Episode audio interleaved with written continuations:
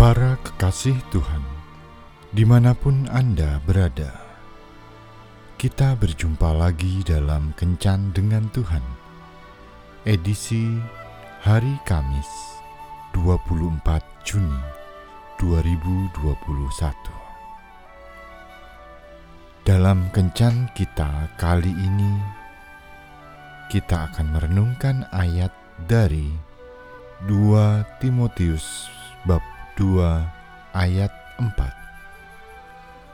Seorang prajurit yang sedang berjuang tidak memusingkan dirinya dengan soal-soal penghidupannya, supaya dengan demikian ia berkenan kepada komandannya.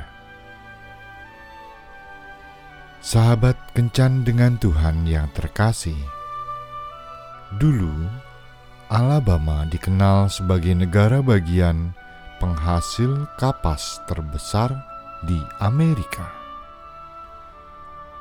Kapas menjadi sumber penghasilan utama penduduk Alabama.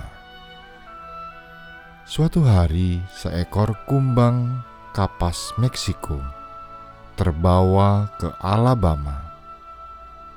Di sana, kumbang ini membuat koloni kumbang pemusnah kapas, sehingga perkebunan kapas Alabama musnah dalam waktu yang relatif singkat.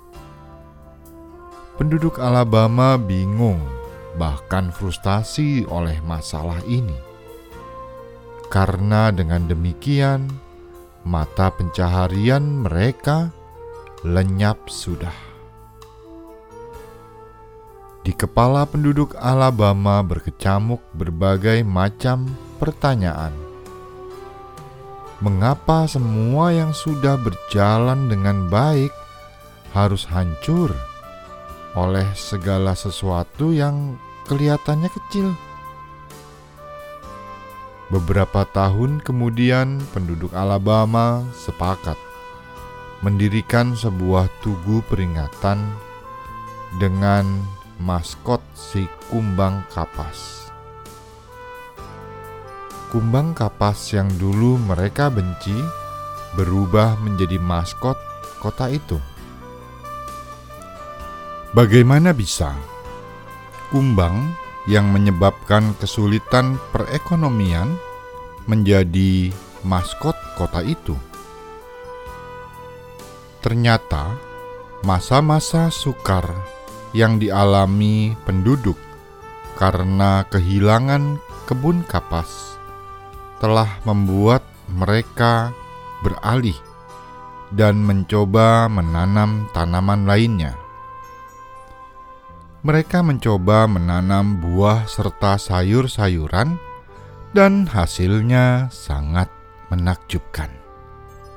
Alabama berubah menjadi penghasil buah dan sayur terbesar di Amerika.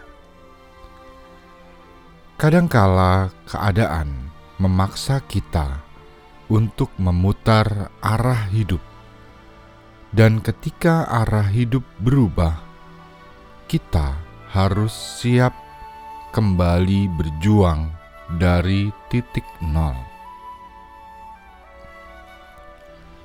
Kenyataan hidup memang selalu berubah-ubah, dan kita dituntut untuk siap menjalani setiap perubahan itu.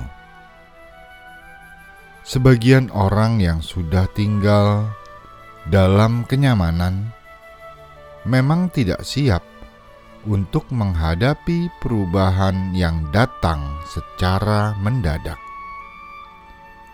Misalnya, jika tulang punggung keluarga tiba-tiba saja meninggal karena sakit kritis, kecelakaan, atau bencana alam yang tak terelakkan.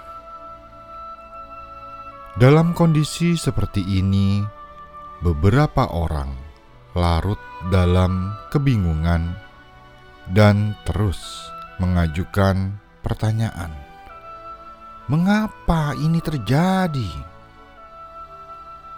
Namun, orang yang mau menghadapi kenyataan dan perubahan, meskipun itu menyakitkan, akan melemparkan pertanyaan.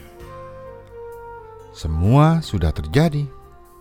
Selanjutnya, langkah apa yang harus saya lakukan? Dari sekian banyak kejadian dan kenyataan yang kita hadapi, pasti ada bagian-bagian yang masih bisa kita ubah. Reinhold Niebuhr pada tahun 1930-an menulis satu doa yang sangat bagus. Tuhan, anugerahi aku ketenangan untuk menerima hal-hal yang tidak dapat kuubah. Keberanian untuk mengubah hal-hal yang dapat kuubah dan kebijakan untuk mengetahui perbedaannya. Jadilah bijak dalam segala keadaan, tetaplah beriman, tekunlah berdoa, dan berjuanglah dengan ketangguhan seorang prajurit hingga mencapai hasil yang terbaik. Tuhan Yesus memberkati. Marilah berdoa. Tuhan Yesus, mampukan aku berjuang dalam hidup ini dengan semangat seorang prajurit. Amin.